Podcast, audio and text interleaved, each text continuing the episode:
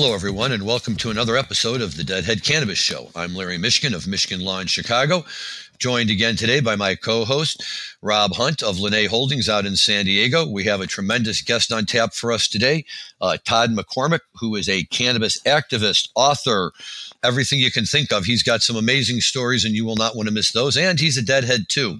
We're going to focus today on the music side on a wonderful round of shows that the Dead played at the end of May in 1992 out at the Sam Boyd Silver Bowl, the football stadium for the University of Nevada, Las Vegas, in Las Vegas. Uh, it's a tremendous show, and let's just dive right into the music here, uh, right from the opening uh, segue of tunes. Go ahead, Dan. Let's hear what we got.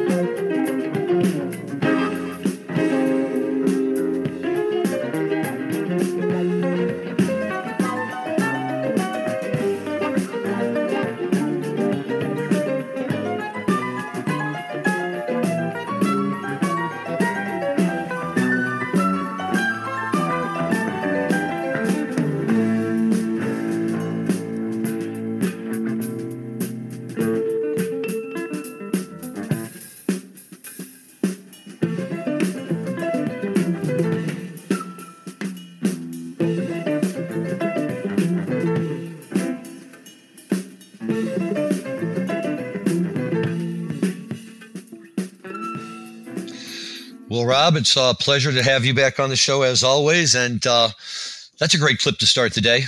I love that Slipknot because it's so different because there's no Garcia. You know, it's a uh, it, it's a Vinny Slipknot. You know, it's uh, it's one that you know largely features the drummers and Vinny. And I think Larry, if I remember, that was because either Garcia had broken a string or was having audio issues during the Slipknot. Is that right? It was one or the other. I, you know, we were far enough back that we couldn't tell, but clearly there was a problem going on, and that's what I love about the Dead. They don't miss a beat. You know, they realize Garcia's guitar's not working. Vinny, I mean, the new guy on the block, he steps right in and and literally covered it note for note the way Garcia would have played it on the guitar. And then, of course, by the time they got through the Slipknot, they had cleaned up Jerry's problems and he was all ready to roar into Franklin's. But uh, you know, Slipknot is one of those tunes that I think probably just doesn't get enough credit. It's the it's the in between, you know, the Help on the Way and the Franklin's Tower, and you know, I mean, I guess if we're going to you know compare it to Phish, right, it would have to be the I Am Hydrogen and the uh, in the Mike song Weekapaug Groove uh, combo. It, it's that it's that crucial connector but I think too many times people just kind of take it for granted. And every now and then you just have to really sit and, and focus on it. And this is a great one to do it on. Yeah, no doubt. And uh, I remember those shows very well. This one one place I can say I didn't miss a single show from that venue. The, uh, the I think the 14 times they played it, I saw all 14 of them. May of 1992, and specifically the night we're talking about, the Steve Miller night. A lot to cover on uh, on this night's show. But before we do, uh, I'd love to introduce Todd McCormick to the show. So Todd's a buddy of mine that uh, as I said to you in kind of the preamble before we got on air, uh, who's one of the few people I know that's done you know literally everything in this industry in terms of being an activist, being an author, being a geneticist, being a cultivator, really understanding the the industry and understanding the migration of how we got to where we are in the industry. Uh, from the inside, you know, definitely not an outsider perspective looking in, but you know, on the ground, on the you know, in the trenches, fighting for all of us to get to where we are today and then still being here and still being relevant and still having a lot to contribute to the industry as a lot of other people have kind of faded out, especially the early activists that feel like they kind of did their job to get us where we are and pass the baton. Uh, definitely not the case with Todd. So, Todd, super stoked to have you, man. Welcome to the show. It's great to see you. Hey, Rob, thanks for having me on. Larry, thank you as well. Uh, it was really funny listening to Slipknot because I've been to a lot of Grateful Dead shows and I've never really thought of Slipknot as a song. I always thought it was kind of a little me- melody with Help on the Way. Uh, but I never, and I had to really just stop for a minute and think of it as its own passage. And then when you played it, and and I, it sounded weird. Thank you for explaining it because it was clearly keys and not a guitar. That's that was really cool. So it makes it fun. That's why we all go back. Yeah, you got to love it. The Grateful Dead. I, it's funny. I still listen to it all the time, and it's it's amazing because it was my mom's music. Really, I mean, wow. I was born in 1970, and my mom's Working Workman's Dead album was one of the was one of my uh, first ones, and then Skeletons from the Closet with the skeleton holding the album. I can love that. I can't count how many joints I rolled on that thing, and um, that was my introduction to the Grateful Dead through my mom. I was one of the little kids that was brought to a Dead show in the 70s, so What show did she bring you to? I have no idea. I was a little kid. Unfortunately, I had cancer as a, through the 70s. I had nine mm. times between 72 and 79. So the whole time was a bit of a blur of, of drugs, but pharmaceutical drugs and cancer. Sure. Sure. Was you know. at that stage in, in time was uh, cannabis at all considered a treatment option for you? My mom was a hippie. She first started giving me cannabis while I was going through radiation and chemotherapy in 1979. She read about it in uh, Good Housekeeping of all places. They had an article that had cancer on the cover while she was sitting in a waiting room, and I picked up the issue. It's February '78 uh, talks, the medical doctor talks about it. So she brought it to my pediatrician. And at that point, I had a tumor in t- soft tissue for the first time. The eight other times prior to that was all in bone marrow. And his attitude towards her was, You have nothing to lose, really. And so she started giving me joints when I was only nine years old on the way back from chemo and radiation and it would it would help me with nausea it would reinstate my appetite give me a better sense of you know foreboding because uh, you do get a little high, and when you're depressed, that high kind of brings you to normal. So cannabis played a really significant role in my recovery, which is what caused me to go on to start growing pot at age 13 and to read Jack Herer book when I was like 23 and that changed my life. I became an editor of it in 1994 and when he passed away, I put out the 12th edition of his book complete with memorials in it to Jack. Wow. Amazing. So, so, Todd, in those early days, were you getting the Ole Miss weed, or were you actually your mom just like getting weed out of you know somewhere in Providence or Vermont or Mass? No, the Compassionate Investigational New Drug Program, as it was called, was closed to only a handful of people. Uh, some of those became my friends: Elvie Musikka, George McMahon, Irvin Rosenfeld. Um, later on in life, um, uh, Irv is the only one that still gets cannabis from the federal government um, but that was not available. Um, and in 1979, those patients hadn't even it hadn't even been approved yet. Most of those patients got their cannabis in the 80s. Actually, Robert Randall, uh, who had it for glaucoma and was a speechwriter, I believe, for Nixon in the 70s, is the one that streamlined it because he was also a gay a, a gay and AIDS activist. Unfortunately, had to be when um, the disease hit in the 80s, and his contribution, if you will, was an organization called ACT, which was, I believe, Alliance for Therapeutic Cannabis or Cannabis Therapeutics. And um, what he was doing is helping other patients streamline to get into that program. But I was too young, and my mom was, you know, too much of an outsider to even think about it. Okay, well, that's an interesting childhood. That's pretty amazing. Um, and I mean, all this time, did you, were you able to have any semblance of a normal childhood, schooling, that kind of stuff, or was it all compromised? I was in 10 schools before 10th grade, and that doesn't include the hospital basement, which is where they would bring kids while they're in dying to uh, get educated, which I thought was ironic. and then um, it didn't, didn't include any of the home tutors, which really played a, a huge part in my, in my life because uh, when I was only eight years old, they gave me a mini bike, and one of my home tutors uh, tricked me. Uh, he taught me how to how to self learn. He he asked me if I was reading a book. I said no. And he said, come on, nothing. And I said, well, I got a new motorcycle. And he said, get the owner's manual. So I did. And he taught me how to use a dictionary and an encyclopedia and then how to look everything up. And that was it. I was addicted to learning at that. And I got into, you know, engines and electronics. And then when I was only 12 years old, I started selling pot. And then when because they gave me another motorcycle. And then when I was 13, I went to sell weed to a friend of mine who was a, it was my friend's older brother, and he had built a grow room. And when I saw the grow room, it was like the color scene in The Wizard of Oz. My life would never be the same.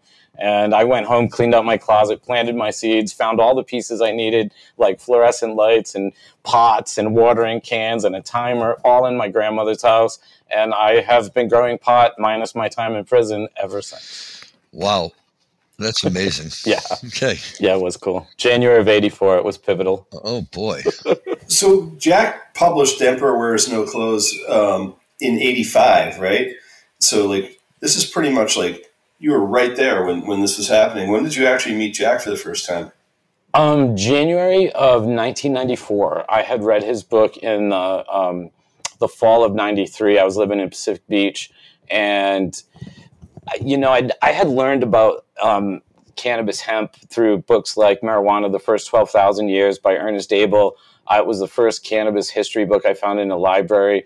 Uh, I was a really weird kid. I used to like leave and go tell my grandmother I was going to the library because I was actually going to the library. I just wouldn't tell her I was looking up marijuana, and um, and I was totally enthralled. But when I met Jack, I, I read his book. I was blown away. No one put it into the perspective like he did, where it was the hub, and you know, the, all the spokes led to the wheel of life, if you will.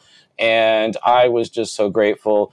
I was someone who felt the stigma of cannabis and, and felt like I was like less than, you know, less than honorable or less than worthy or less than whatever, you know, because I was just a pothead. But when I read his book, it changed my perspective. I called the number on the back. It turned out they were having an initiative. They were trying to they were trying to gather enough signatures to put it on the ballot. So I volunteered. I met Jack that night. I drove up there. It was the night I met Jack, and we literally stayed up all night talking. We became best friends that day we we literally sat up till nine in the morning talking, and then went and got breakfast. It's amazing. And you were in San Diego then? Yeah, I was living in San Diego, but Jack was living up in Burbank. So I drove up to Burbank to meet him at the time, and that was where our hemp office was. Hemp stood for help and marijuana prohibition. Were you hanging out with the other activists, you know, kind of like early days people that were in, in San Diego then, like Shay McAdams and Rez and those guys, like they were part of Seedless? Um, well, the, the, Seedless guys kind of started up afterwards uh, over in OB, and um, they weren't really uh, super activists. Uh, they, they were doing t shirts and stickers and stuff. Um, I wouldn't really call them activists per se. They weren't out at supermarkets with us or on, you know, Grateful Dead lots trying to convince people to sign our dumb initiative.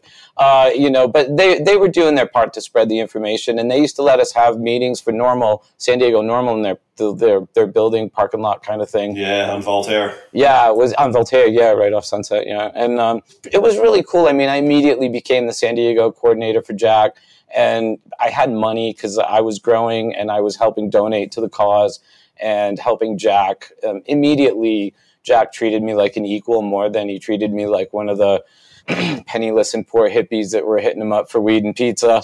I wasn't exactly that guy. So uh, Jack and I ended up really working closely with each other, and and we became best friends from literally January on.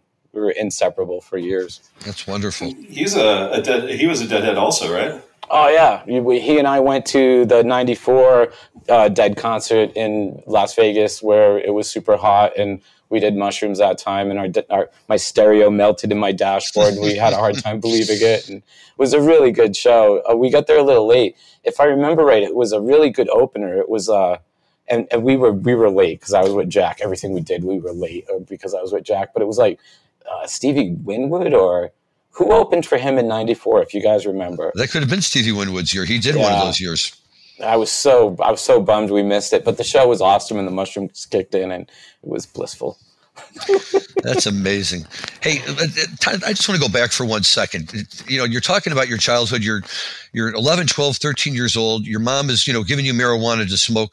Do the neighbors know about this? Does the school know about this? How is the rest of the community dealing with the fact that a 13 year old is taking marijuana? Well, my mom was a hippie and my stepdad was a six foot five Vietnam vet and he was like a biker. And I don't think a whole lot of people are going to tap him on the shoulder and have him shut off his Harley to start answering their questions.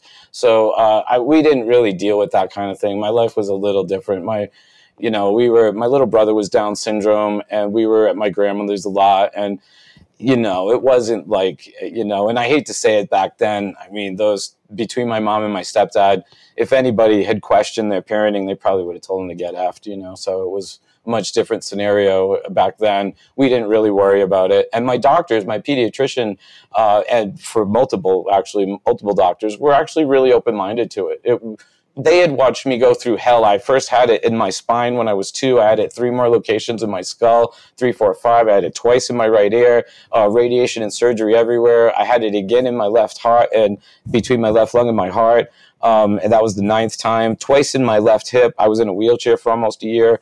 Um, and then the last time when I was like 16, 15, 16, I had it in my left arm um, in the it would grow in the marrow and then break the arm, make break the bone open. What is what are the, what are the odds then that you're even sitting here talking with us today? I mean, this is incredible. Well, I I've I've been told I'm a medical miracle many many times, and uh, most of the kids you get what I had, which was a uh, histiocytosis X, or um, it, they they kind of felt it was different things at different times of my childhood because they're only practicing medicine, as you know. Um, most of the kids don't make it, and I'm I'm really fortunate. And I wonder, and I've wondered out loud, if just my mom giving me cannabis could have been what caused uh, because cannabis regulates your immune system. And my t- particular disease was an overactive immune system. It's like the opposite of AIDS, where they don't have enough white blood cells. I have too many. Uh, so my body overreacts to the, like the, the, the littlest of things. So cannabis regulates that, and that's what causes it to work for the cases like mine or MS or other things where you have an overactive immune system. So just her giving me that could have been what caused the balance in my endocannabinoid system and gave my body the ability of dealing with uh, the invaders, so to speak. That's awesome. But we won't know because my disease was what's called an orphan disease, and they don't actually spend any time studying it because too few too few of children actually get it. Okay, fine. Unless you're one of the few, right? Then then then you'd like to have a little more research on it. I bet. Okay, well that's that's amazing. Look, it's it's great to have you here today. You know, regardless of how you got here, but the fact that you know marijuana may have helped the journey along, uh, I think just you know makes us all feel a little bit better and you know that that that we're not beating uh, you know a phony message here. This is this is the real deal. And you know, Rob and I can talk about it all day long, but somebody like you with this kind of backstory comes in and talks about it. And it's got to be hard for somebody to deny then that, you know, in this instance, notwithstanding it being a Schedule One, it really does have some medical therapeutic value. Well, you know, dare I say, you know, Jack and I first started learning about what we call the endocannabinoid system or the ECS back in the mid 90s, and we were a little skeptical of it. And my next book that I'm writing is called From Cancer to Cannabis The Essential Guide to the Endocannabinoid System. Because what I'm really trying to do is teach people that, believe it or not, your body, even the most stringent um, prohibitionist body, makes similar chemicals to those found in cannabis. For instance, THC is the active ingredient in pot. Your body makes a chemical called AEA or anandamide, um, and that is its like basically a chemical equivalent. And your body is able to make these on-demand chemicals that balance your your whole being. So what what happens is I believe from the science I've seen, people that don't have a strong endocannabinoid system, when they find cannabis, they will love it. Other people that make uh, these chemicals in abundance may smoke some cannabis and be like, "Hey, that's not for me," because it would be like too much. So it really is an interesting balancing act, and as we learn about it and more people realize that it's an essential part of their their, their homeostasis, as it's called, the balance of their being, um, they're going to have to embrace cannabis. So the, it, it, Dennis Peron, who helped author 215 back in 1996, was in People magazine, and he said that all use was medical use, and a lot of people gave him shit about it, but it's it's absolutely true. Um, and you know, being happy or being balanced, it's it's about wellness. It's not necessarily just about like you know drinking on a Friday night or partying like you know there's no tomorrow. It's really about you know living a balanced life so that you can enjoy tomorrow. Okay. Makes a lot of sense. Well i'm glad to hear that you, you made it to las vegas in 94 uh, the sam boyd silver bowl is, is, is certainly a great place to ever uh, to be able to see a concert and the dead made it a lot of fun and if you had the right background conditions weather or lightning off in the distance it could really be a, a, uh, a cool place to be hanging out and watching a show um, getting back for a minute then to our show from uh, uh, 92 and that night um, and just so many great tunes. It, it, was just one of those weekends where where the boys really decided to pull out all the stops. All three shows were really solid, uh, and they were really really a lot of fun. And it was a treat that third night to have Steve Miller, who had opened all three shows, come out. I think Rob didn't he, he come out after the uh, drums in space and played the whole rest of the set. He, he, did, and he stayed. Yeah, he stayed, and he stayed through the encores, I think, as well. Um, uh, and by the way, Todd, you were right. In '94, it was Traffic that opened, so Winwood would have been with Traffic. So that, that's exactly right. But yeah, I mean, look, the, the Dead always had um, some pretty good, you know, uh, guests coming out for Vegas, and always, uh, you know, some interesting things planned. But that was the only time I can think of in Vegas where someone actually stayed on the stage that long. And you know, we can get into it, talk about the things that were great about that show and things that weren't. I, I personally think the um, that would um, that, that the Morning Dew was a pretty tough one with. Um, with the guitar playing that was happening on that. But you know, for the rest of it, we, we got some great stuff out of it. And I think coming out of space, one of the things I'll say about this show, and we're going to listen to a clip in a second, you know, Attics was never a song you expected to hear out of space. It was, uh, you know, you always expected the other one, or you expected the wheel, or you expected Miracle. You know, there's a handful of things coming out of space. But to uh, to hear an Attics and, um, and, and hear it coming out with with a guest star was was kind of a uh, a mind blower. And if I remember uh, correctly, that was also when they were first experimenting with the uh, the horn sound that they ended up using to like you know the air horn, which about three months later made an appearance again when they uh, did the first Casey Jones at RFK. But the first time they brought that air horn out, I think, was on this night. That very well could have been, and yeah, it, it's uh, look, Attics is just one of those tunes that you know you can go see a hundred shows and never catch it, and you go to one show one night and they decide to pull it out. And this was a night it was so much fun for us was you know this was the end of well it was a really long weekend for us. We were all out there because my good buddy alex wellens who's a friend of the show was having his bachelor party and uh, there was a whole large group of us out there staying at the golden nugget in downtown vegas just having too good of a time. And by the time you get to the you know the the, the, the post drums of the second set of the third day you know uh, you're you're tapping deep for that energy to keep you going. And you know to hear an attic you know bring you up out of the space i i just thought was absolutely tremendous. Dan can you spin that for us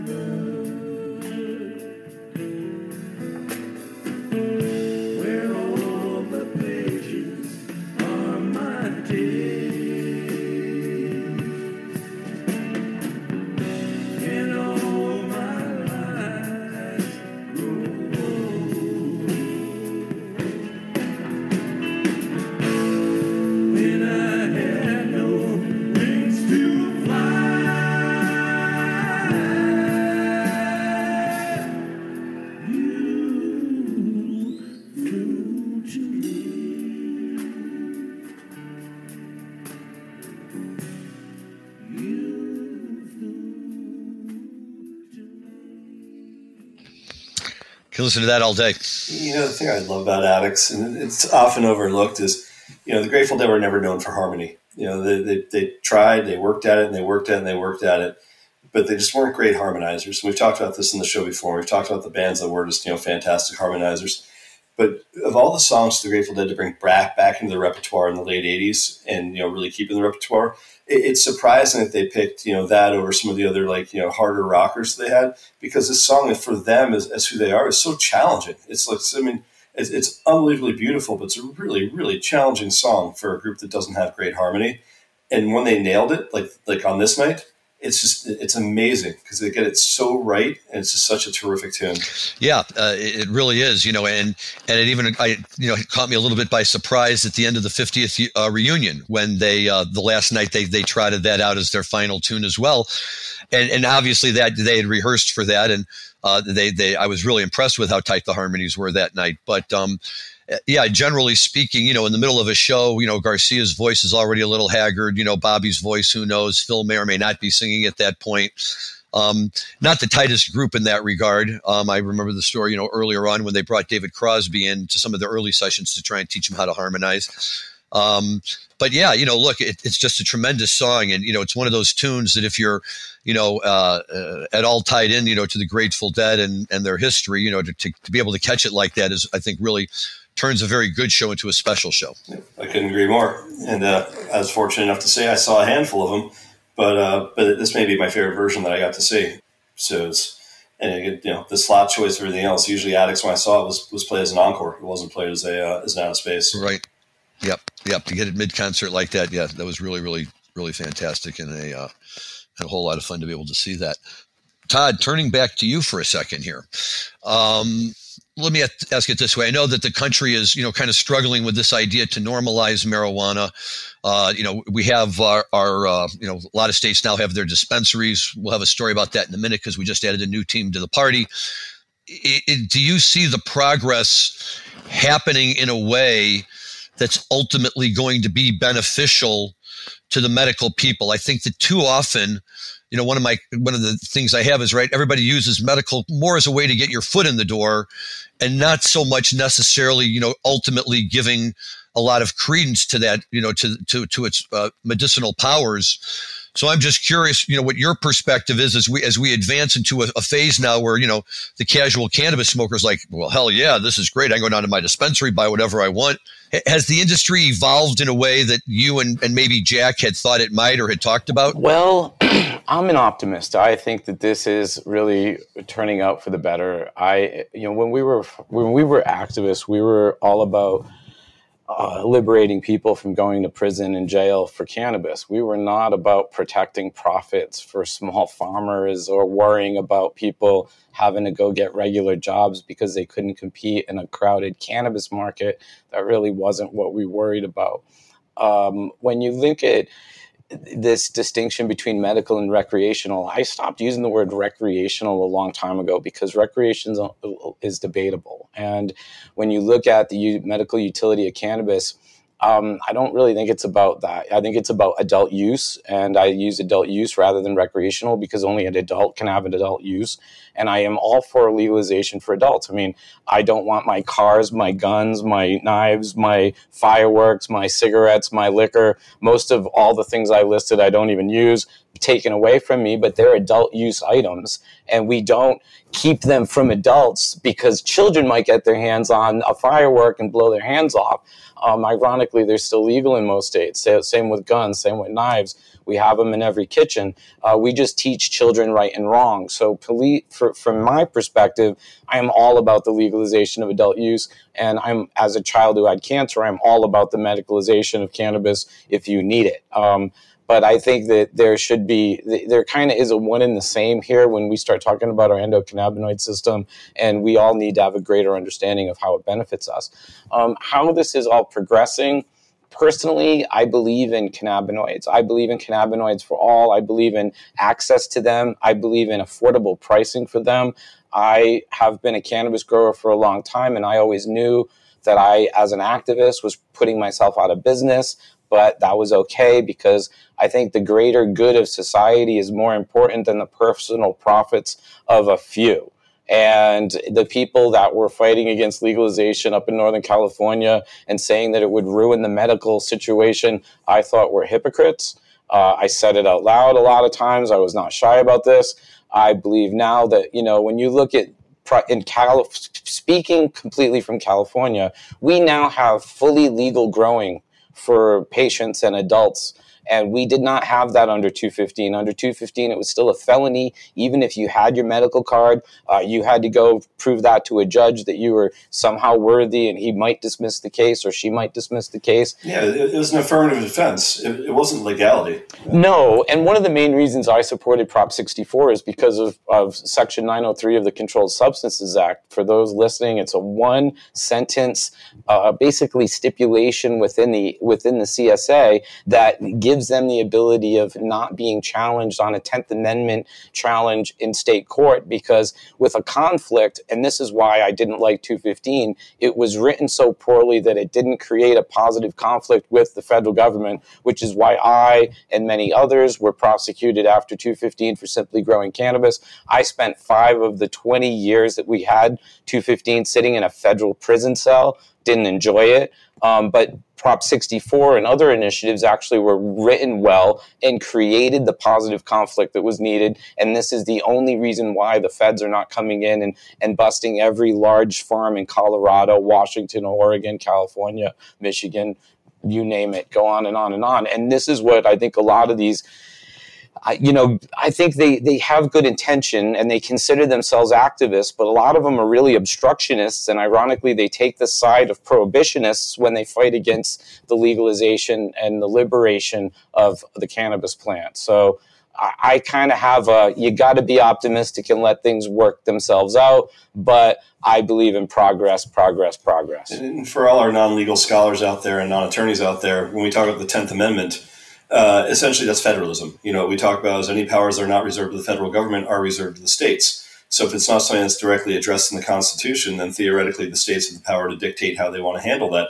Cannabis obviously is not in the Constitution. So when you start thinking about from a Tenth Amendment perspective, you know, there's there's two questions that have sort of battled each other for a long time, which is you know who holds more weight, the Tenth Amendment or federal or um, or uh, the Supremacy Clause. You know, and the, the, Supremacy Clause essentially says you know if the federal government has a, a rule that you know trumps what the state rule is, then then their law should hold. Well, that's true to an extent, but at the same time, the Tenth Amendment still comes into play. So it's something that we've been wrestling with now for the last, you know, since 1996 when Prop 215 was passed. and, and we still haven't gotten to the bottom of this. And again, what we're experiencing today, as I discuss all the time, is still an experiment. We're still experimenting on a state by state basis, and every state that we have is still pushing you know pushing something forward. But until we actually have federal legalization, we don't have clarity on this issue. We just have guidance, and we just have um, passive non-aggression right now from the federal government as it relates to adult use. With medicinal, we do have some protections with you know what used to be the uh, the the Blumenauer amendment or the excuse me the the Rohrabacher Farr that's now Blumenauer, but we don't have it for adult use. So we're, we're getting there. Tali, I know you want to jump in on that. But but we don't need that though, because you know the the difference was is because the positive conflict wasn't created with these other laws. They needed that kind of an amendment in order to kind of defund the police's activities, but it didn't really work. Plenty of people like myself were prosecuted, raided, and and gone through the hoops because of it. And and I would even say that we're not in experimental mode anymore because I mean we've had legalization in Colorado, Washington State since 2012. Um, and we have not seen prosecutions by the federal government like we did against me. Uh, for me, when I got busted, I was it was a very expensive way to learn about Section 903 and the lack of a positive conflict that we had with 215. I, I really paid a heavy price for, for, for that legal lesson, uh, and it wasn't fun. And unfortunately, I think it's something that needs to be shouted from the top of more mountains because people don't understand the conflict between the federal and the state and why we have to start on the state level in order to, to influence the feds. Um, this is only going to change on a federal level if there's enough pressure on a state level, and that's where we're at now. And I think we're going to see cannabis removed from the CSA probably quicker than most people would expect. That's probably a great segue to two of our stories we are going to talk about today. But before we jump into those, was was it Melinda Haag that got you, Todd, or was it uh, you know who was it that which federal prosecutor made their mission to, to take Todd McCormick down? It wasn't a famous one. Back in 1997, I was living in um, in a Bel Air mansion. I had moved to, I was living in Amsterdam for a year. And Peter McWilliams, who was a best selling author, a five times best selling author on five different subjects, he got cancer and AIDS in March of 96. Started working on the subject, sent a liaison out to Amsterdam. Um, and somehow he got a hold of me. I was editor in chief of magazine at the time. I got a meeting with him in LA and it was one of those miracle meetings. He liked me, um, offered me a quarter million dollars on the spot, basically. Went to the bank, put the money in my bank, let me borrow his car to go look for a place to live, and I found a, a, a castle-styled mansion on Stone Canyon in Beverly in Bel Air, and started growing cannabis. And unfortunately, about seven, eight months later, I got busted, and uh, Woody Harrelson posted my half million dollar bond. Larry Flynt's attorney, Alan Isaacman, and his whole crew uh, defended me. And for three years, I fought the federal government, 97, 8, and 9, until I was one, unfortunately, one of the first people they denied a medical necessity defense to. Um, and I wanted to keep fighting my case, so I accepted a five year sentence in order to continue my appeal. I was a little naive and uh, went to prison for five years, thinking I might win on appeal because I had faith in the Ninth Circuit unfortunately, we would go on to have a, a, many bad decisions out of the Ninth in the Supreme Court, the Raich decision, the OCBC case, and others. And I ended up doing the entire five years and then some more probation because that's what the feds do when they're mad at you. So yeah, and, and, and Raich, by the way, is still haunting us, and we still have the issue of you know looking at the aggregate effect test of interstate commerce versus intrastate commerce uh, as it applies to uh, to moving cannabis across state lines relying on a 1940s ruling that has nothing to do with cannabis and had everything to do with, with growing wheat on your property to feed you know uh, to feed farmers that worked on your land. So it's you know we're, we're still suffering through decisions. And by the way, Clarence Thomas of, of all people has now come back and said that you know if that if that were decided today, very likely based on the trajectory of where we're going in legalization, would be decided very differently uh, today than it was back then. So you know I, am still waiting for someone to to um, challenge Gonzales v. Raich because of course state rights are more heavily kind of weighted in this court than they were back in 2000 is what you're basically assessing correct? Yeah that's it. I mean he was like look at, at the time like the only game in town was california's law and for us you know to look at an aggregate effect test you know all we were looking at is what uh, intrastate commerce would do to affect interstate commerce of cannabis as there's nothing to really draw from in the way of like you know legal canon. Two things they did to me that you guys as attorneys will understand they put off my entire appeal pending the outcome of the Raich case while I was sitting in prison. So that was charming. The first thing they did, what they they denied me was, um, I went to one of my friends who was an attorney to get advice of counsel because I didn't want to break the law. They wouldn't let me have a motion which was advice of counsel, which showed that I had no intent to break the law. I had sought legal counsel. I had no distribution, no illegal money, no tax evasion, no other drugs. And they prosecuted me for intent to distribute when they actually had zero zero distribution.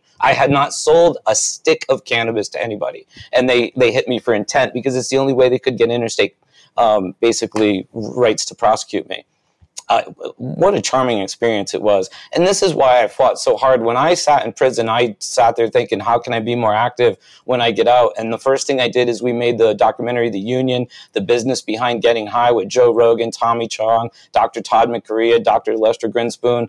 Um, that came out in 2008 and did really well for us. So well that our distributor asked us to do a second documentary that was called The Culture High. Um, that did really well for us. It was shown in 70 countries, translated into 15 languages. And um, when I, in 2012, I was getting the Cannabis Culture Award with, of all people, Richard Branson and Dr. Lester Grinspoon in Barcelona because, you know, sometimes that happens. And I used the opportunity to ask Richard if he had seen my first documentary. And he said, yeah, we thought, I thought it was brilliant. So I said, well, maybe you'd be in our second. And he said, maybe. And then the production team managed to make it happen. And he liked it so much, he launched it for us on his own regard on October 1st, 2014. And that gave us international press like crazy. Um, and I also had the fortune of um, Hugh Hefner actually founded the who found how Hugh Hefner who founded Playboy donated the money that founded NORML in 1970. It was his initial donation to Keith Stroup that made that all happen. And um, later on in my time getting busted in Bel Air, I met Hef. And when I got out of prison, I had the good fortune of being able to produce fundraising parties at the Playboy Mansion for the Marijuana Policy Project in 2007, 8, and 9. And then when I was kind of getting into that, feeling like that wasn't quite enough, in 2009, I went and rented 100,000 square feet at the LA Convention Center, and I held what I called the THC Expo, and I had about like 50,000 people show up on my opening day. Uh, the fire marshals are the ones who counted them because they almost closed me down multiple times. It was really incredible. Unfortunately, Jack died the next year. When you did that, the Playboy Mansion was that with um, Rob Kampia and Betty Aldworth? Yeah, it was Kampia. It was uh, we we started they they did it at first in 2006, and they the person that produced it wasn't really the right person for producing it, and um, they came to me and said, "Would you please help us with this?" So I got the gig uh, 2007, eight, and nine and it was um, the point of it wasn't the party. The point of it was so that we could call up celebrities and guilt them into being activists. Because without the hey, we'd like to invite you to a party part, it's really hey, can we hit you up to do some shit? And they don't want to hear it. So um, it was trying to get them to do things like Tommy Chong, for instance. He would come to all the planning parties and help network to get other people involved, but he was always like, "Don't make me come to the party, Todd. I don't want to stand there and sign autographs for three hours." And and I really appreciated that, and I appreciated that he cared more about the cause and less about his popularity. And um, I you know, he's been such a great person for as long as I've known him. But guys like Mickey Hart as well. In 1999, before I went to prison, I actually did Woodstock and Mickey Hart was the only performer that did Woodstock in 69 and Woodstock in 99. And I was part of this band, or not a band, but a, a group called um, Spitfire Tour.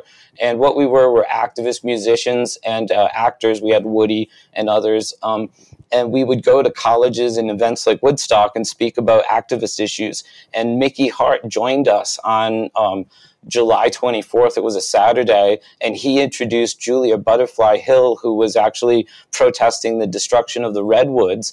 And um, Mickey, I, and Rosie Perez, you know, each got 20 minutes on stage at Woodstock. I talked about legalizing cannabis, of course, because that's all I ever talk about. And um, but then afterwards, uh, we got to go do media together, and I got to hang out with Mickey and have a great time. And when he his band Planet Drum or something like that played uh, that night, he let me like I got to like stand on stage above it in this little VIP section above where they were playing, and the, it was just a dream. Hanging out with Mickey all day was probably the highlight of my whole Deadhead experience. And I love your MTV story about that as well, which I think is just super cool. Mickey kind of standing up for you guys and talking cannabis policy to Kurt Loder. Well, in short, um, MTV wouldn't handle anything with marijuana. And when me, Mickey, and Rosie Perez walked up to their little interview tent thing, Kurt Loder came out and he called me by my first name, which was rather odd because I don't know him, never met him. And he said, Hey, they're not going to run anything about marijuana, so there's no point in interviewing you. But, but we'd love to talk to Rosie and Mickey. So I just moved away and let them go in, of course, because who the hell am I? And I stood next to the cameraman, and Rosie and Mickey sat down and uh, Kurt Loder asked him, he said, Oh, you're the first, you know, the only musician to play in 69 and 99. Do you have any advice for them? And Mickey said, Well, I hope they brought enough marijuana so they have peace and, and good vibes or something like that for the whole three days. And, um, and Kurt dealt with it. And then he asked Rosie, So you were here not as an actress, but as an activist talking about AIDS. Could you talk about that? She said, Yeah, my friend, he got AIDS and he couldn't get any medical marijuana. And I thought that was so wrong. And he was like, Okay. So then he turns to Mickey last time and he's like, So you were here speaking um, as an activist yourself. You introduced somebody about, you know, protecting the forest. Mickey starts off saying, Yeah, you know that one acre of hemp is equal to four acres of 20 year old trees for the same amount of paper. And we got to stop the foresting and start growing hemp. And at that point, I swear, Loder just was like, Are you going to answer all of these like this? And they just looked at each other and laughed and just giggled. Yeah. And uh, the cameraman elbowed me. He's like, You got cool friends. And I was like, I had no idea. But uh, Mickey was really cool. And then we went down and got interviewed by a talking sock from Canada who was way more intelligent than Kurt Loder. Uh, it was pretty amusing. But Mickey was great, and I really appreciated that he. It, it, I I just appreciate it, and now he has a cannabis, his own cannabis company. So he had his own motivation. So let's get back to uh, to Ninth Circuit court rulings because I don't know if you saw the one Todd that came out on Friday, but I know Larry and I've been following it. But this is you know a, a pretty major one because I've been doing a lot of um, work on you know what the uh, the process is of, of, hemp extraction and at what point you know does the farm bill kick in at what point does the CSA kick in? And uh, where do you draw the line? You know and I, you and I talked about this a little bit yesterday when when we spoke just about the show today. And you know one of the things I told you is that you know like the, the issue that I had to, to deal with one time for a court case was with relation to popping hot in the extraction process, you know, and going through where, you know, you're, you're taking hemp that tests out at 0.03% by dry weight basis. So technically it's not even part of the CSA anymore. It's been removed completely from Controlled Substances Act. It's now defined as hemp. It's defined as completely and totally legal.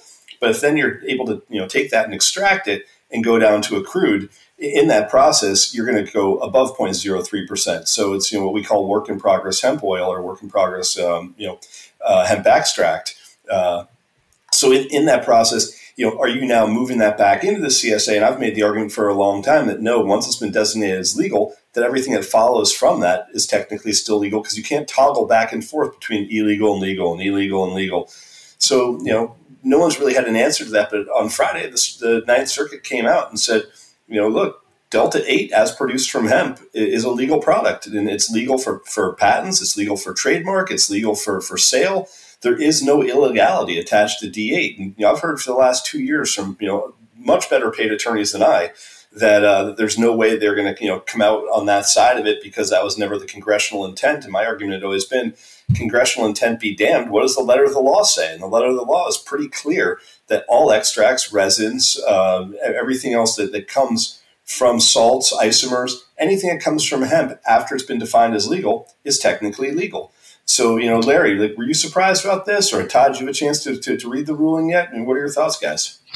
Um, I did read it, and you know it's interesting because this is an issue that uh, I know uh, Bob Hoban had been involved with for a long time, and and when we were, uh, you know, still working together with the Hoban Law Group, this was an issue that came up all the time. You know, the question of, well, uh, Bob would take the position that you can collect as much THC as you want out of legal hemp, and you can just stockpile it, and all of a sudden have a whole bunch of THC.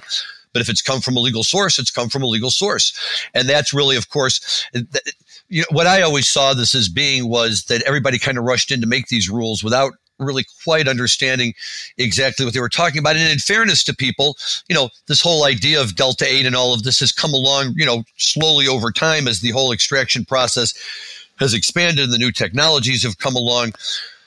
But I agree with you, Rob. You know, and I agree with what Bob said originally, which is if, if we're going to say that this product is legal, and that's what they're saying, right? It's not a controlled substance, and it, it goes further in the 2018 Farm Bill. It says all of its constituent cannabinoids are also not controlled substances. So, you know, if you pull a constituent cannabinoid out of there and you can, you know, through a chemical process release the THC from that, I see that as a problem with the definition, not as a problem with what the people who are, are, are, operating right now are doing. And if they want to try and come back and change the definition, I guess they can, you know, go ahead and do so or whatever they want to do. But I think maybe this is also partly a realization of the fact that you know, THC is always going to be there one way or another, and, and, and, there's no way for us to put a cap on all of it. So, you know, you know, maybe the thinking is that okay, fine, this is one thing, but it, you know, maybe this isn't as bad as you know selling huge ounces of marijuana for sale. I, I, I'm not sure. I'm just happy with the ruling. Wow, I think the ruling is on point. I mean, if if you're making alcohol, it doesn't matter how much of it you stockpile. Uh, it's just how you use it in you know the end product. And it's interesting to think that if if you can make you know hemp that's less than three tenths of a percent THC, what happens if you take that three tenths of a percent out and put it all in a silo and have you know 82 million milligrams of THC? Is that now it, it, it it's almost too logical, but the problem with the drug war is it's never been logical. And when you look at it factually, I've been trying to convince people that all cannabis plants are legal now until they go above three tenths of a percent THC. Um, and most of my friends' head explodes when I tell them that they can, you know, that clones are legal, and they go, no, no, no, and I go, yeah, yeah, yeah. But that's the reality because hemp, every hemp field is potentially a drug crop as soon as it crosses over the cannabinoid line, and that's only if they test it. Exactly right. Yeah. Yep. Exactly right. And that's I've told people all the time that that the bright line distinction happens, you know, at any moment where you cross that threshold, even if you've got the, the hemp license, you know, if you can produce that's by right. uh, the agricultural department of your state, that's that's legal up until the moment it crosses 0.03% by dry weight basis, right? So it's you know I remember back in 2020 when um, when you know Bob Hoban and Rod Kight and Shawn Hauser from Vicente Sederberg were suing the Hemp Industry Association um, on behalf of the Hemp Industry Association against the DEA and I, I basically had turned in the, the paperwork that I'd done on that, and I got a tremendous amount of positive response, specifically from Rod Kight, going, "This is fantastic work." You know, like, and they're talking about having me write an amicus brief at the time to uh, to submit, you know, on this topic because you know the research I was doing in a, in a different case, which related to uh, to work in progress hemp oil, was 100% on point, and I, I went back and, and, and, thoroughly researched it. So, like, I, I'm delighted that this is where the Ninth Circuit's coming out on this. But what I will say is what a monkey wrench this could throw into the legal cannabis industry as a result.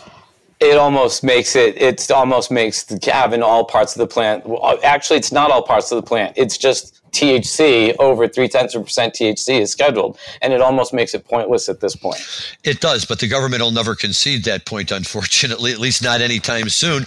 And you know, we. St- I think they will because you know what? You're, you're, you're look at it from this perspective. One you have all these states that don't have initiative processes obviously pissed off that their neighbors are making money and they're not. They have rhode island for instance is one of the topics. They they 80% of rhode island lives on the border of massachusetts. Massachusetts legalizes rhode island does it. You don't think those i'm from rhode island. Would they just go two minutes over the border grab their weed and drive home? All that tax money goes to mass and to rhode island. So so states like rhode island are going to have to legalize which they're now in process doing, even though they don't have an initiative because they have no other choice and they're not going to want to lose the revenue. If you look at 502data.com or org or whatever it is, which is the, the, the statistics for Washington State, they've gone over $9 billion in, in retail legal sales and they've generated billions of dollars in taxes. And the states next to them are not without the internet. I mean, they see this and go, what the hell? Uh, we want this money too. So this kind of pressure on the federal government is enormous. And then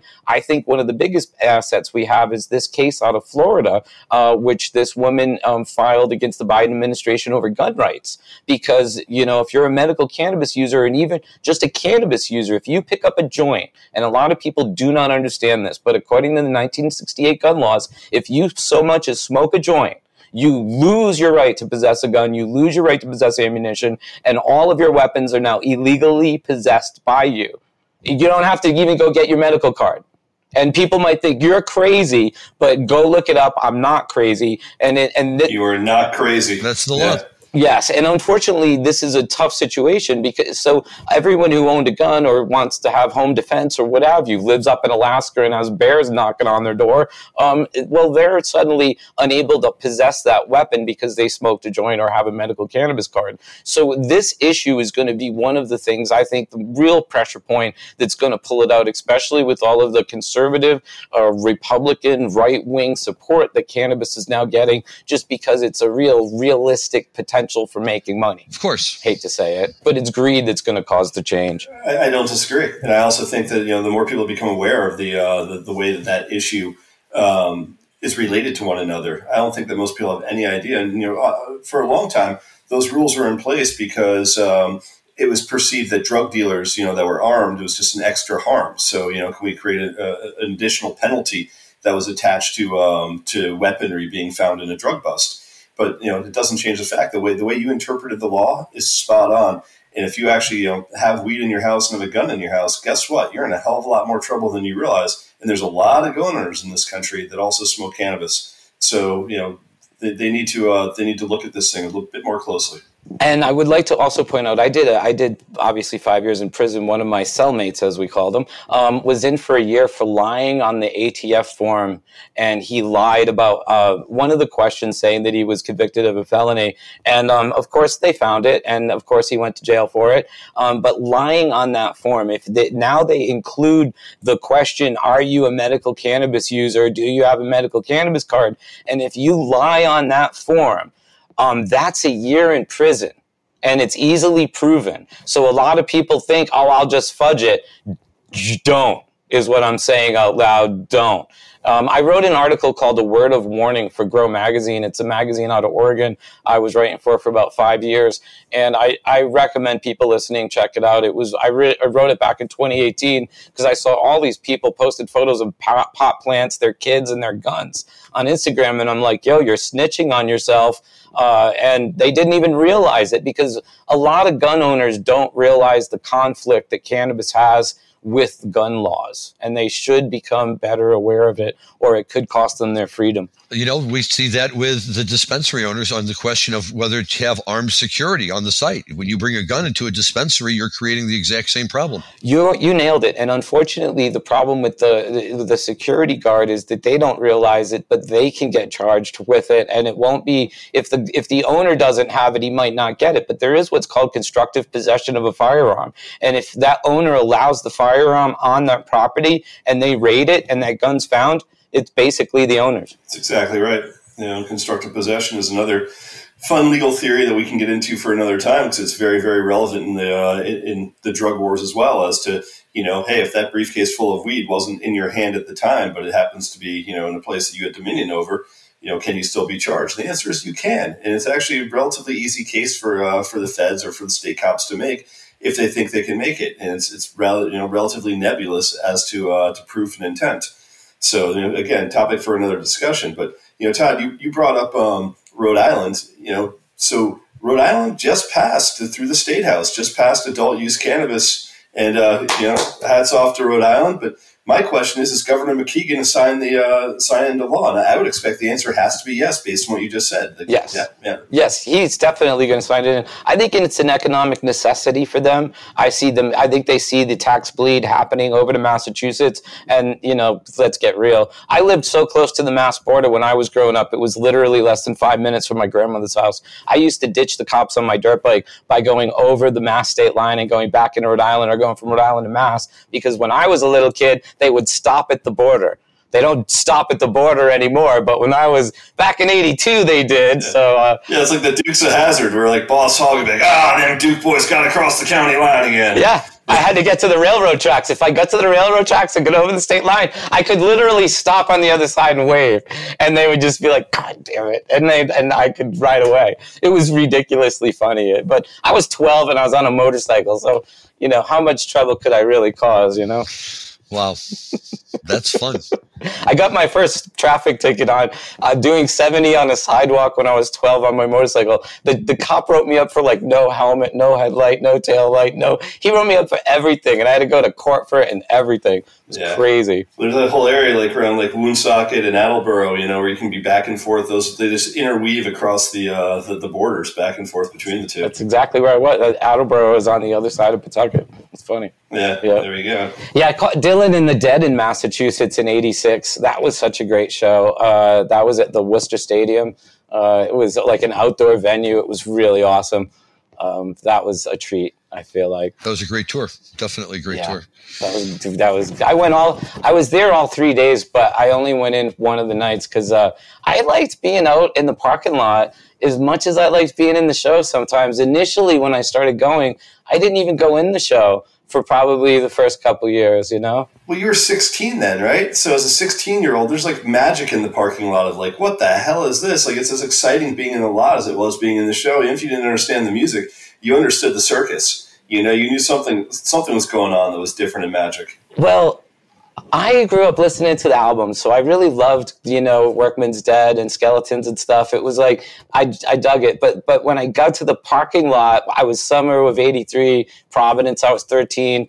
Uh, it was like it was it was actually summer of 84 it was it was i was 13 it, he it was amazing because like i remember just being so enamored with the people and the, the, the, the, vibe and like what was happening and the peanut butter and jelly sandwiches and like everything was just so like I don't know, man. It was like meeting. It was like meeting your people, man. It was weird. It was like I didn't expect it to happen, and I didn't want to leave, and uh, it was crazy. And like you know, I remember telling my friends the next day, they're like, "Where are you going?" I'm like, "I'm going back to the parking lot," and they're like, "The fuck." You're gonna go hang out in a parking lot? And I was like, you don't get it. You should come. I've Been here so long, I've got to call it at home. It's the greatest parking lot in the world. it, it is, you know, and, and it, it's it's as much as part of the uh, the experience as anything else. And you know, that's a great way to describe it. And I kind of liken it, you know, uh, to adults who walk into a dispensary for the first time, right? And you see something, it's like, wow, look at all of this. But the beauty of the dead uh, parking lot was that there was this element of, you know, rebelliousness to it, right? They, all the cops were standing around. They all knew what was going on. But in most cities, they just let it go. And, and you know, I, I remember taking my, my oldest son to his first concert. He said, Dad, the lights go off. Everybody starts smoking. What about all these police officers? I'm like, it's when you enter the world of the Grateful Dead, there's this little magic area. And as long as you stay inside the borders, you could smoke. You know, it's true. You know, sadly, though, you know, in 83, 84, it was kind of before they really started, you know, Operation Dead End and preying upon us. You know, by the late 80s, uh, I, you know, it was, you know, it, it, when I look back at history now, I think we should all be enraged because what they did to us was so hypocritical. And, you know, Paul Krassner used to call it the war on, and he put in parentheses some drugs because alcohol and pharmaceuticals totally okay. But but your acid and your weed and your hash we're going to cut your head off. And it's just so wrong. And they like tortured us. They locked up you know people for pointing. You know there was a story about a girl that a, an undercover said hey know where you get some lsd and somebody had walked by her saying trips and she pointed at the person. They went and made a sale came back and arrested her for pointing at the person and it's like they really really really destroyed so many lives and I'm grateful we made it through it. It's kind of funny sitting here with you guys because I used to walk around high as fuck thinking, what are these people going to amount to? And you're both attorneys. And I think that's really funny to think that you both grow up to be attorneys. Of all the things I wouldn't have expected from a couple Grateful Dead Deadheads, I won't hold it against you. Let me just tell you something. you you have no idea. You have no idea how many attorneys are deadheads. A lot, a lot of attorneys. Oh, I do actually. Oh, I don't think you have any idea how many people became attorneys because of what we saw in the Grateful Dead lot and how outraged we were by what we learned. Like, you know, my motivation to go into law school was, was the tyranny of the drug war and watching so many of my friends get popped. And I, I did the same shit they did, right? And the difference was like I didn't get caught, right? And because I didn't get caught, like boom, all of a sudden I'm elevated to this different class of, of, of, citizenship, even though like everything I did was exactly the same. And quite honestly, I grew up in a way that, you know, had I gotten popped, like I wasn't going to lose my ability to, if, or let's say if I did lose my ability to get a federal Stafford loan or a Pell Grant, it wasn't going to necessarily affect me because, you know, I came from a family that could afford college, right? And I looked at the, uh, the, the, the, way that this was just separating people out. And I looked at like the racist nature of the drug war and I looked at the, the socioeconomic um, impact of the drug war. And I got so outraged. I finally was like, look, like, I, I can sit here and go to like all these different rallies. I can, you know, sit there and fight for Prop 215 in California, like I did, you know, and fight for like passage of, of different like laws. It didn't mean shit until I actually had the, uh, the, the, well, I shouldn't say that because you've been a prime example of that it did mean shit. But I knew that my voice would be that much stronger if I was able to sit there and say, like, you know, look, I understand the law, I understand the issues, I understand what, what I can and can't do, and I can apply it to try to, you know, fight this thing better than I could fight it, you know, without. So it's like, and I know a lot of other guys that feel the same way, and that's kind of like how we end up. Yeah, Larry Michigan, that, that we got to this point. But you know, like, look, man, with, without without the people, and you and I talked about this yesterday, that were willing to absolutely fully stick their necks out, like put their liberty on the line, and do it in a way that was vocal, and whether it's you or Dennis Peron or or um, or, or uh, like uh, God, I think of a thousand other people that you know were in the 1996 days, like uh, the people that started WAMM, uh, uh, started you know, Valerie Corral, Mike, Valerie, yeah. thank you, yeah, Valerie, Mike Corral, yeah, exactly. You know, like these are these are people that you know, but for their their involvement, we wouldn't be here today. And I think it's lost on people, and I think it's lost on people like what Northern California, like you know, rebels and outlaws did to to allow for the proliferation of you know weed going across the country. That you know, like it makes me sick, man. I had a long talk, and you, you obviously, Todd, you know Betty Aldworth, I'm sure, pretty well. And Betty and I have, you know, for years been really good friends. And I sat with her in Vegas like three years ago, and we sat on the balcony one night and had like a heart to heart where I was, you know, she's like, "What do you think?" And I was like, "And sometimes I'm sick to my stomach of what we've created and helped, you know, fight for because I never wanted to become this." But on the other side, to your point, I'm also optimistic that I'd rather have this than that. You know, and if like my choice is incarceration versus like a massive like industry that I know soon will be taken over by you know alcohol companies and tobacco companies. But as long as there's still like you know mom and pops that can survive in this industry and still do it, and people can do it without risking their liberty in the process, and kids can still go to college without fear of losing their grants, you know, then then ultimately what we've done is is to me a very positive thing, despite the fact that it might not be the it, it hasn't taken the form or the shape. But you know, to be the devil's advocate of that, I'll say, you know, home growing's where it's at. And realistically, you know, what we were really all fighting for was the liberty to grow flower. And it's really not about corporations and stuff. I, I, I go to farmers markets. I support organic farmers for food and stuff. I also don't believe broccoli should cost $1,600 a pound, even if it's organic. And I am also grateful for the supermarkets. I mean, let's get real. Uh, I do not want to pay you know thousands of dollars for a pound of flowers um, and, and, i think it's rather ridiculous and i think part of the problem with the mom and pop argument is that um, these people need to start learning how to do their math going forwards instead of backwards for the longest time they never understood their cost of production because they didn't have to because what they were selling it for was so um, obnoxiously higher than what it was costing them to grow it. If they didn't get busted, it was all gravy. If they did get busted, and I never got busted until I was an activist, until I was publicly putting my ass out there, I never got caught. Um, but at the same time, I wasn't trying to hide what I was doing when I started working with Jack going forward. I was literally never trying to hide it, it, at all. But that said, I think that we need to see cannabis at a realistic price structure and people that want to grow cannabis, people that grow it for themselves and share it with their friends, it's that's what this is all about.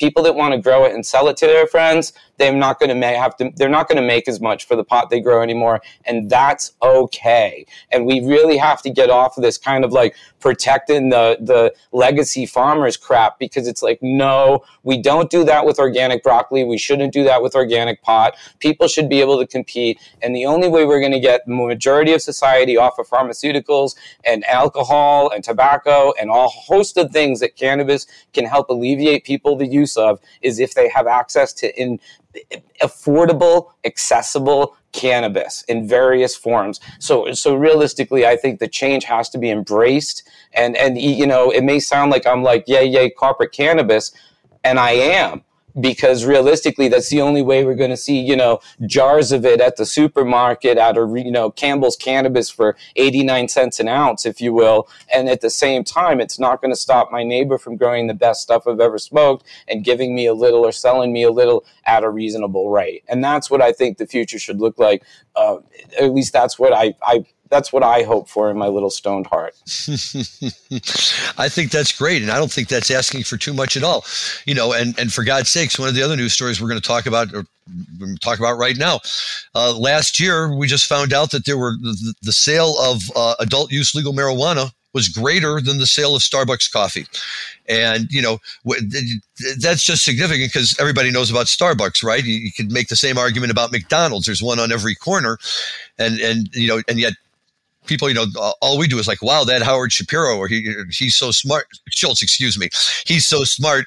You know, look at what he's done here, and uh, you know all of this. And then you're right. If you if you look at the marijuana distributor, sometime people look at it, you know, slightly side eyed, and well, he's selling marijuana it's funny you mentioned Lester Grinspoon. When I was a senior at Michigan in 1984, I took a debate class, and one of the topics was whether marijuana should be legal or not. And I took the side that said yes, it should be.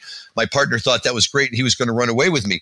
I went to the library. There were articles by Lester. I'd never heard of Lester Grinspoon, and all of a sudden, here was this guy writing all of this stuff about why marijuana should be legal and why it was positive and why it was helpful. Since I was like, I, I couldn't believe it. It was just amazing that there was a Harvard, you know uh, professor uh, who was who was who was taking these positions. I won my debate very easily. who, who, wasn't named Timothy Leary?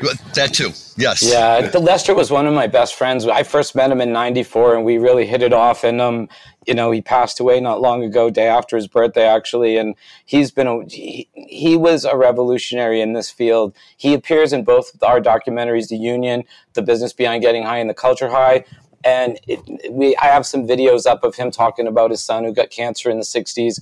Uh, he actually set out to write a book uh, advising Carl Sagan, of who was his best friend, of the harms potentially of using cannabis at the time, and he had his entire view change, which is why his first book was called Marijuana Reconsidered, and uh, fantastic. Him and Dr. Tod Mikuriya, I consider as being the two doctors on the different coasts that really spearheaded uh, a better understanding of cannabis use medically. Well, and then Raphael Mechoulam, of course, who had been doing it over in Israel since the 1960s. Raphael Mechoulam synthesized THC in 63. I wouldn't consider Raphael Mechoulam an activist. Um, when Dr. Tod Mikuriya was working for what became the National Institute of Mental Health, um, he found out that Mechoulam had synthesized THC, but it was classified information in the United States. So Mikuriya really became a whistleblower because he took outrage, quit his job, uh, put the compendium together, which was the marijuana medical papers uh, from like 1872 to 1972, which really went from O'Shaughnessy in Ohio right up to the present day at the time, 72 for Mikuriya. And he spent his life blasting the federal government because they were trying to hide the work Raphael Mechoulam was doing. And Raphael Mechoulam certainly wasn't trying to, uh, to, to, to, he's not an activist on any level. He's a researcher. Correct. I would yeah. agree with you that he's not an activist. I just was always amazed that, you know, when I first started reading about him, that, you know, everybody in the United States starts talking about CBD approximately eight to 10 years ago. You know, he was looking at this stuff so far back. And what really upsets me about it, though, and this is where I'm afraid we're going to have a problem with marijuana, right? When hemp became legal, the next day the FDA came out and said, now we have regulatory over it, and we've never tested the safety and the efficacy of uh, infused uh, food products with CBD, right? So they said we can't authorize it until we do the test. It's going to take us 10 years to do the test. So you get local governments who step in and say, we're shutting you down, no CBD edibles. The FDA said no. Said, no, they didn't say no. They just said they haven't tested it yet. Well, how do you know it's safe? Because Raphael Mechoulam was testing it for 50 years. In other words, the evidence is out there. We just talk about being frustrated and hypocritical, right? Nope, nope, right. we don't see it. We don't know it. It doesn't you, exist. You know, in California, right, that you cannot use CBD in an in an in an edible product if it's grown from hemp. You can use CBD if it's grown from some good shit that's not technically hemp. So it's a little weird in California. You cannot process your hemp into edibles. Uh, that's about to change. They're uh, at least looking at um, re- redoing the law as well, so you can actually now start processing hemp-based products in cannabis uh, extraction facilities. So if that, if that happens, that's going to open up the um, the sort of the marriage of the two industries. Yes, uh, yes, I'm excited for it. You know, and I, personally, I believe in hemp. I've been, you know, a student of Jack Herer for so long. I believe in paper and fiber and fuel, and I want to see more people being able to utilize it. Um, when you look at people that are growing cannabis complaining about hemp farms down the street from their, their pot farm, I say, hey, forget it. You can't control it anyway because there could be a 13 year old kid growing some pot next door and his mail would be just as problematic as the hemp field. So you can't control male pollen. And realistically, you've got to learn how to filter it if you're going to grow seedless, and you're going to have to learn how to control your environment. But I think this is all good, and it will raise the quality that people are experiencing as end users. Like I grow indoor greenhouse and outdoors sometimes, but outdoors is, you know, because I don't really like pot that a bird can shit on personally i like stuff that's had environmental controls around it and you can't do that outside and you're more subject to what nature wants to hand you rather than what you put the plant in. So i think higher quality can be achieved uh, for flower wise in a mixed light greenhouse than it can outdoors which is also why i think that people who are growing cannabis commercially need to accept the change that's happening on all fronts and not just look down their lane and think their lane's right and everybody else is complicating their task. Amen. I think that's very true.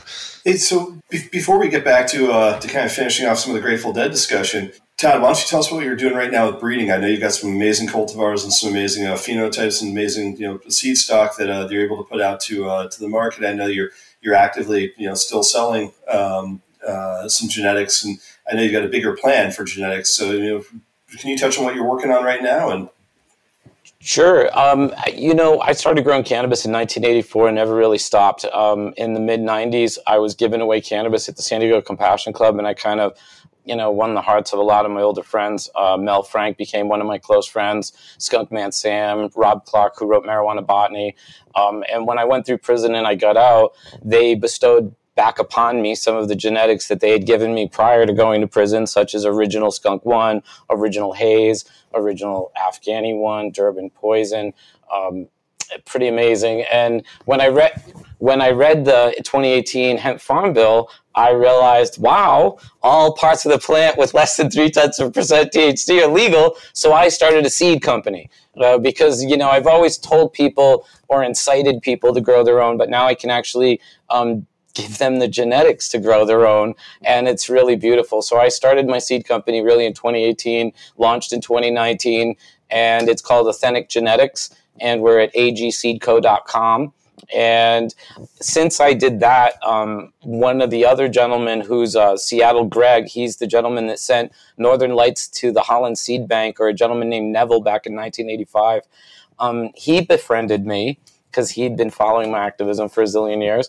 And he ended up sending me Northern Lights, Northern Lights number five, number two, and the purest indica that he started the whole Northern Lights line with. So I've been actually replicating these these absolutely old classics. It's been friggin' amazing. Uh, the skunk seeds we have, for instance, were given to Mel Frank in 1988 by Skunk Man Sam. Mel Frank put them in the refrigerator till 96 and then rep- reproduced them in 96 and then left those in the refrigerator until he gave them to me in 2019. And I got to grow them out, realized they all still smelled like old skunks because they had had no influence since the 80s other than him reproducing them one time. Um, it was really quite remarkable. I still have some of those old ass seeds upstairs and I'm going to be growing them again, but it put me in a really unique position where with original haze, I was able to grow them out. Skunkman Sam has kept it as what's called an inbred line since the 70s without any outside influence. Um, it's the only cultivar or a variety in my my catalog that doesn't contain any Afghan, which is really remarkable. It is it is what dreams are made of. It was the unicorn in the forest. Uh, when I was getting the the Cannabis Culture Award with with Branson and Lester Grinspoon in 2012, we did a spot in Amsterdam, and and Skunkman Sam came out and I used the opportunity to ask him if he'd sell me the original haze seeds that he sold Nevil back in the 80s. And after he got done laughing at me, he told me to bring my best hash and come over. And then he bestowed upon me original haze and all his favorite outcrosses with it. And I've been really fortunate. Um, Mel Frank is in his late 70s now, and I'm the first person in his life that he's allowed to grow or to sell his seeds. So, um, I've been selling Mel Frank seeds for the last couple years, which is really incredible too. I first read a Mel Frank book in 1984. My friend who built the little grow had a Mel Frank book, and I traded him for it was it was marijuana grows guy, and I traded him a twenty dollar bag uh, for the book and uh, brought it home, and it re- revolutionized my life. Now the author is one of my besties, and uh, and I've been selling his seeds for the past few years, and it's a little kid's dream to say the least.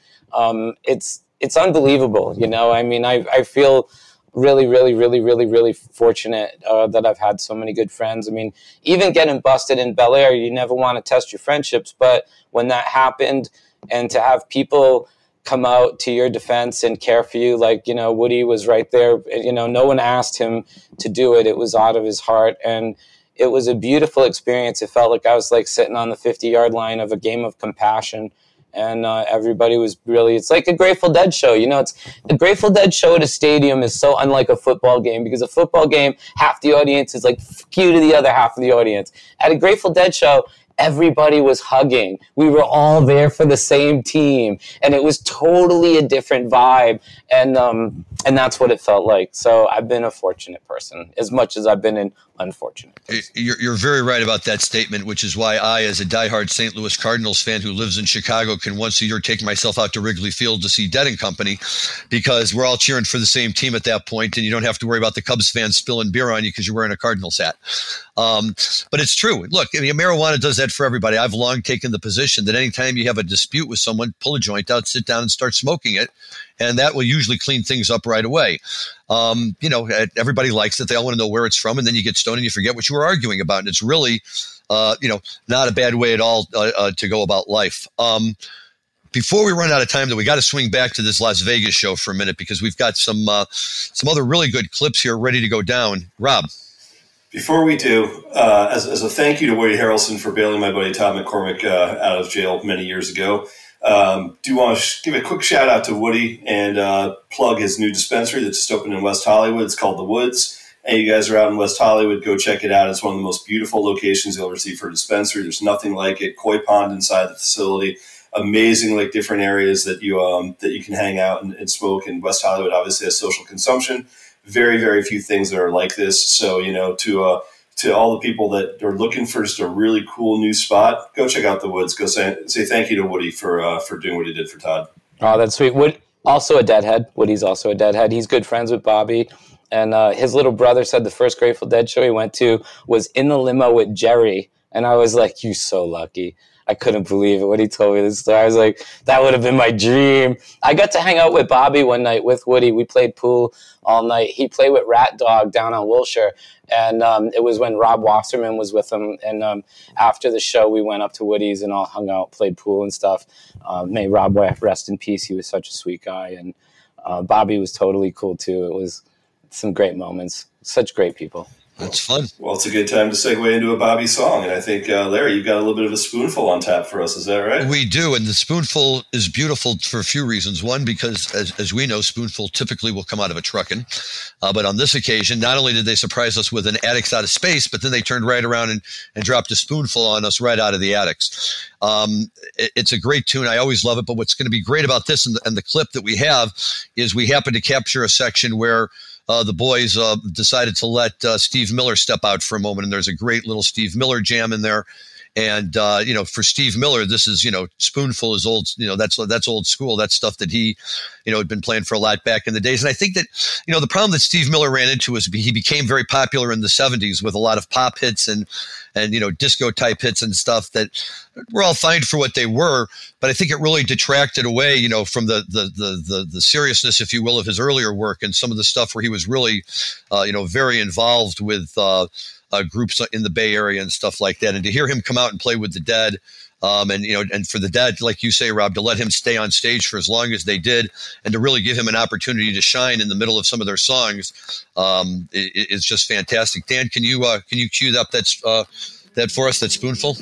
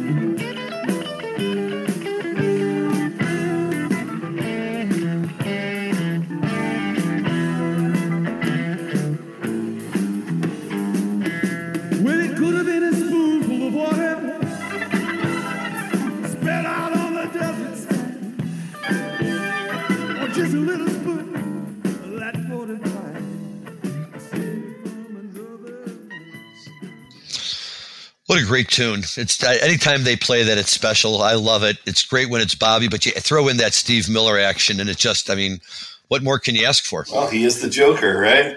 The uh, the Midnight Toker. Yes, he is.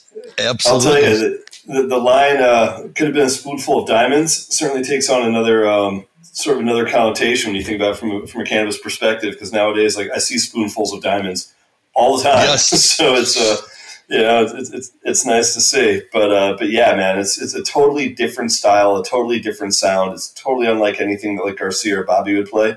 And Steve Miller's is a completely different uh, approach to that song than they do.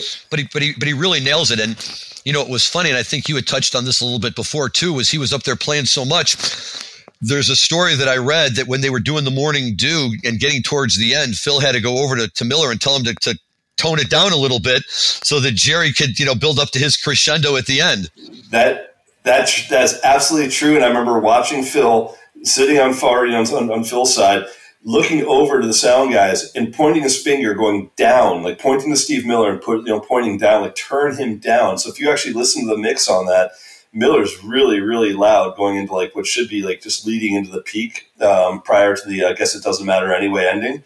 But uh, but yeah, I mean it's like as I said, I had a tough time with that dude because I'm such a you know such a purist when it comes to Garcia dudes as we've talked about on previous shows that it was almost sacrilege for me to to listen to Miller come in and play a very different guitar style on that one versus let's say like you know I think Santana did do with Jerry where it, it, it morphs a lot better because of the styles but this is more of a uh, an abrasive style. But on a spoonful, it worked perfectly. Yep, it really did. And and you know the fact that he was out there for the whole end of the show and everything, you know, I think speaks a lot to the relationship they have with him, uh, the talent that they see in him, and his ability over the years, you know, to be able to play in, in you know in a number of different styles and uh, and really hold himself out. And so, yeah, that you know, just a great day to have him out there doing his thing and all of that, and. Uh, you know, really a lot of fun. So that that that is a great tune. And we've talked about before, and we should bring it up again that Las Vegas was such a fun place to see the Grateful Dead, despite the fact that in 1992, like I remember being at those shows and having a, a bunch of sugar cubes that were blotted before I realized that they could weigh the carrier as well, and uh, realized how stupid I was for you know blotting sugar cubes.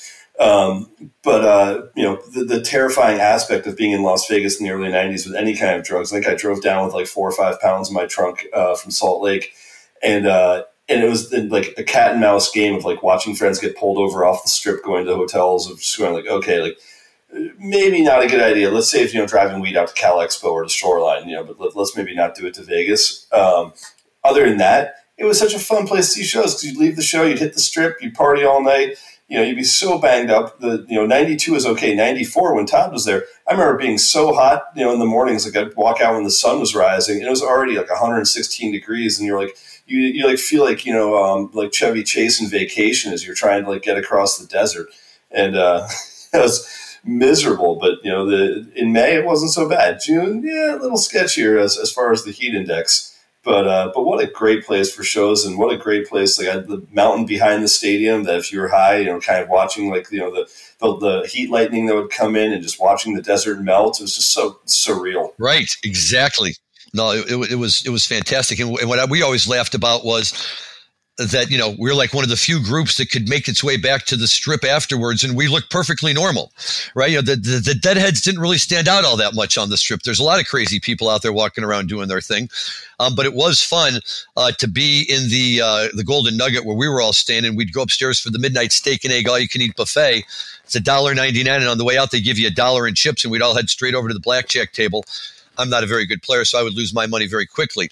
But uh, some of these guys, you know, I, I don't know if they were just on a good high and they caught a good streak or whether they were otherwise good card players, but you could see some of these other players like looking at these guys like, what the hell are these hippies still doing here? They should have been, you know, they should have bounced out a long time ago. But we, we had a great time. In fact, we had a guy in our group who did so well that weekend uh, that he got most of our rooms comped for us. I realized very early on that rohypnols and tables don't mix and uh, you know it's a good way to lose a lot of money real fast, even though you're having a hell of a good time. So uh, you know, I, I, recommend Quaaludes and Roofies. Um, yeah, keep keep those away from your gamblers. Yeah, and, and, you know, look at marijuana. It just it cracks me up. They all said the the, the casinos don't want marijuana. Why? Because it, it's federally regulated for the gambling. Who the hell knows? But to me, I think they'd be shoving it down your throat. I mean, it's one thing to gamble when you're drunk. People who are high when they're drunk are just on another planet, right? Common sense goes out the window. I'm I'm just feeling good tonight. I've got the vibes here. Jerry played, you know, Morning Dew. I'm putting all my money down on 18. Spin the damn wheel. Now, maybe you get lucky and you hit, but I would think that most of the time, this the the the house is going to do pretty darn well. I think they'll come around to it sooner than later. I mean, alcohol is a depressant, and people pass out on it, but cannabis, you know, get stoned, give them coffee, they'll stay up all night. Right, right. They'll they'll stay at the table, making really bad decisions with their money. I'm sure. In '94, the cops came on us and Jack. We we had a really big room. Jack Herer and the cops came to our room, and uh, his daughter answered the door and. We ended up getting called back up to the room and having to deal with it. And the cops fortunately left it, but it was Oh my god, it wasn't fun at all. But you guys are killing me with your stories. It's yeah, I definitely never mixed gambling with my uh, drug use. Fortunately. Well, you know, there, there were definitely consequences. I, I, will say that, but you know, that's the beauty of Las Vegas, right? Is that it's kind of a make believe city anyway. You go there for make believe, and when you're at a dead show, it's it's a little bit of make believe, and you put the two of them together, and you know, it, it's it's just boy, I you know, other than as Rob says, you know, the oppressive heat, which could really be a, a bummer. Um, it, it, just was such a great place to be and so much fun to be there and walking around and hanging out in the hotels and, and coming back late at night. You know, you, I go even here in Chicago, I go to see a show and I'm driving home at midnight and almost everything is closed. There's a couple of corner bars that are still open. In Las Vegas, you come back after the show, everything is open you know, for another five hours. You, you can eat, you can gamble, you can swim, you can do pretty much whatever the hell you want. I looked at it from the perspective that yeah, easy come, easy go. As a 20 year old, I'd make a grand in the lot, I'd lose a grand in the casino. I'd make a grand in the lot, I'd lose a grand in the casino, you know? So I was down there to have a good time. I was down there to party. I knew I was going to, you know, I brought what way more than I needed to bring to any of those shows on the expectation I needed a lot more money for those shows than I would for anywhere else and uh, I was the proverbial fool in his money. So uh, it worked out great. Right. No, that I you know my attitude is just to walk in, pull out a hundred dollar bill, light it on fire, and say, "Okay, I'm done," and walk right out. And you know, I've spent my money the same way and just done it a lot faster. But you don't get a, you don't get your drinks comp that way. yeah. yeah. maybe not. But you know, when you're on enough uh, mushrooms after a dead show, you know the drinks are almost incidental anyway. For sure for sure. That's funny. It's amazing how much of an economic opportunity the Grateful Dead parking lot was to so many. Oh, are you kidding? People made serious money doing that thing. I mean, really serious money. It was if you had a, you know, if you were the guy with the good grilled cheese recipe, boy, you were gonna. Everybody was coming to your stand afterwards. Yeah, hard to make hard to make a lot of money a buck at a time. A lot easier to make a lot of money a hundred bucks at a time. Uh, but deadheads are just looking for gas money and enough to you know be able to get one room at a Red Roof Inn to jam in twenty people. Yeah, it was a magical place. And uh, in in June, I think it was of uh, '94, I was up in the at the Oregon show with Jack's kids. He was out for his birthday, and I was babysitting his kids. And of all people, Bob Snodgrass walked up and asked where Jack was and gave me four tickets. I turned around and gave them to his kids, but. Uh, it was uh, such a good vibe up there, and I mean, I don't know, something about the dead lot will always like live with me. Sure. That lot specifically, because it was right in the middle of U of O campus, Autzen Stadium was such a great spot. One of amazing Scarlet Fire that night, or one of those two nights as well. But I remember like being able to walk to friends' houses that all lived right around campus, and like you know that's that was the highlight I think of, of that spring '94 um, spring tour, yeah. West Coast spring tour. There was like no no police presence was the biggest thing I remembered. They were so relaxed. Everybody was such a good vibe. It rained, I remember, and it stopped raining, and they went into "Here Comes Sunshine." You know, like as soon as the as soon as the clouds and we I was I was tripping, and it was just I don't know, it seemed amazing. They, they were always they were always good like that. We were at Red Rocks one year and it had been raining and raining. Eighty four the second night, and they're they're playing um, uh, Ship of Fools, and the rain stops and the clouds are starting to part, and we know that there's a full moon in there somewhere. And just as Jerry is winding down, it can't his moon's up behind him behind the stage. He hits the last note as the clouds break apart. Out comes the full moon. Wow! The whole place goes crazy. You're like, how the hell does he know? How does he? I have no idea, but I kept going back to find out. Yeah, it was magic, man. It was magic. So, Larry, I think it uh, goes without saying we need to have Todd back and uh, you know continue this conversation. So, Todd, you know you've been super generous to your time today. I'm so excited we finally got. I've been trying to get you on the show for a while and sort of pinging you once in a while about, but I'm so happy it finally you know clicked and we had a time that we could do this. But Um, really, really enjoyed having you, man. So thank you so much for, for coming on for a little while to talk about everything you've done in the space. Thank you for having me on. I love the Grateful Dead, and you guys are great. Absolutely. How do people get a hold of you? What's an email address? Uh, it's agseedco.com uh, is my website. Um, if you need to email me, it's just todd at agseedco.com. Super easy. I'm not hiding.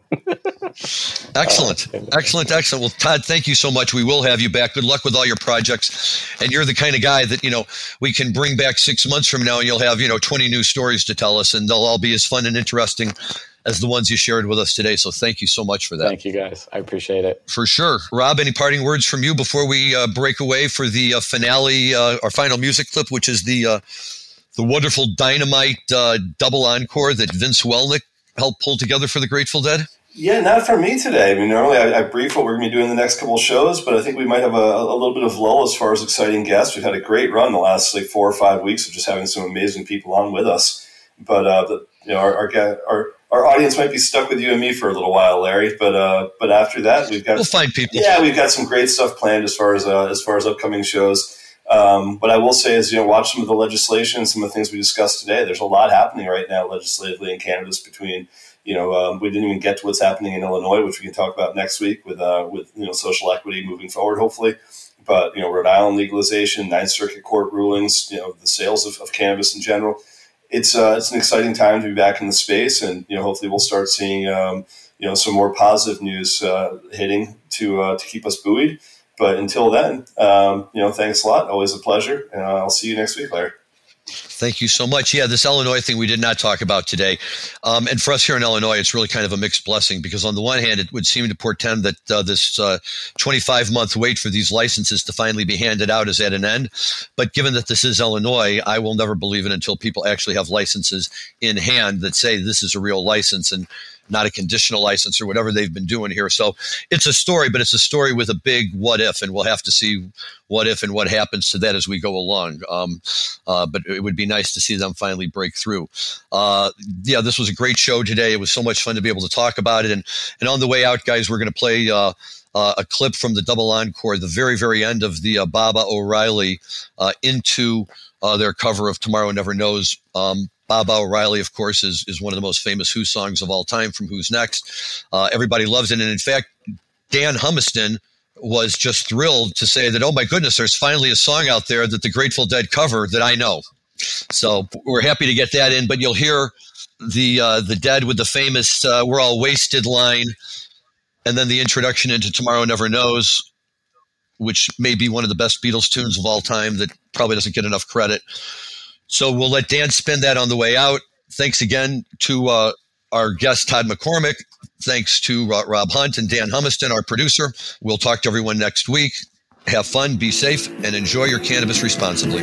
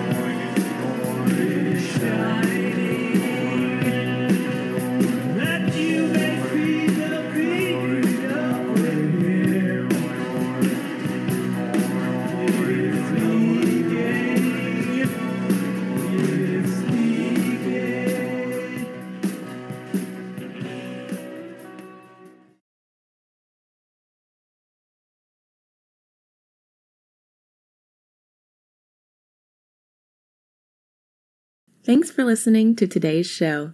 To check out more great cannabis podcasts, go to podconnects.com. Here's a preview of one of our other shows. Hi, my name is Kira Reed, and I'd like to invite you to be inspired by the women who are leading in the cannabis industry. Each week, we will discuss empowerment, leadership, and what it means to be a woman in charge in marijuana, hemp, and CBD. As the founder of the Women Empowered in Cannabis community, I have had the great pleasure to get to know many brilliant and talented women who are CEOs, executives, politicians, advocates, and community leaders that are focused on creating a cannabis economy that is just, fair, and equal. We'll learn how these women make decisions, how they navigate a predominantly male industry, and what they're doing to level the playing field for women. I hope you'll join us.